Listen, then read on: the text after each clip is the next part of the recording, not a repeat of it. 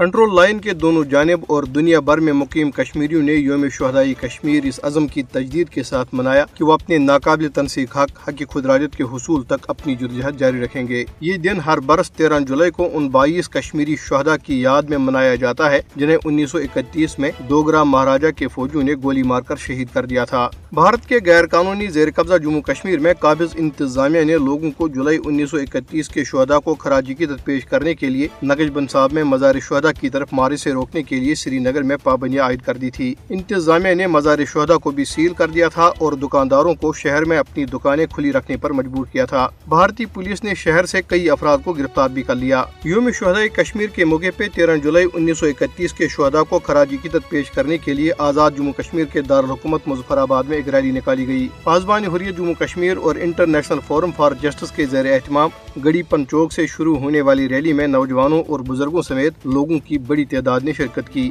Rally میں تیرہ جولائی کے بائیس شہدا کی یاد میں بائیس نوجوانوں اور بزرگوں نے ان کے نام کی علامتی کفن پہن کے شرکت کی۔ اس موقع پہ تیرہ جولائی کے شہدا اور جملہ شہدائی کشمیر نے کشمیر کے حق میں فرق شگاف نعرے بلند کیے۔ ریلی سے خطاب کرتے ہوئے مقررین نے کہا کہ کشمیری عوام نے بیانوے برس گزرنے کے باوجود تیرہ جولائی انیس سو اکتیس کے شہدا کی قربانیوں کو فراموش نہیں کیا، جنہوں نے ڈوگرا سامراج سے اسلامی شاعر کے دفاع، قومی آزادی اور حقوق اور انصاف کے حصول کے لیے اپنی جانوں کا نذرانہ پیش کیا۔ انہوں نے کہا کہ جموں کشمیر کے عوام انیس سو اکتیس سے ہی ہندو سامراج کے بدترین ظلم و جبر اور دہشت گردی کا مقابلہ کر رہے ہیں۔ انہوں نے مزید کہا کہ کشمیری عوام ڈوگرا سامراج کے سامنے کلم حق بلند کرنے پر شہدائی کشمیر کو سلام پیش کرتے ہیں۔ ریلی کے شرکا نے تیرہ جولائی کے شہدا کے مقدس مشن کی تکمیل تک جدجہد آزادی جاری رکھنے کا عزم دہرایا۔ کل جماعتی حریت کانفرنس آزاد کشمیر شاخ کے زیر اہتمام تیرہ جولائی انیس سو اکتیس کے شہدا کو خراجی قدت پیش کرنے کے لیے پاکستان کے دارالحکومت اسلام آباد میں بھارتی ہائی کمیشن کے سامنے ایک احتجاجی مظاہرہ کیا گیا۔ مظاہرے کی قیادت کنوینر محمود احمد ساگر نے کی، انہوں نے اس موقع پہ خطاب کرتے ہوئے تیرہ جولائی انیس سو اکتیس کے شہدا کو خراجی قدت پیش کیا،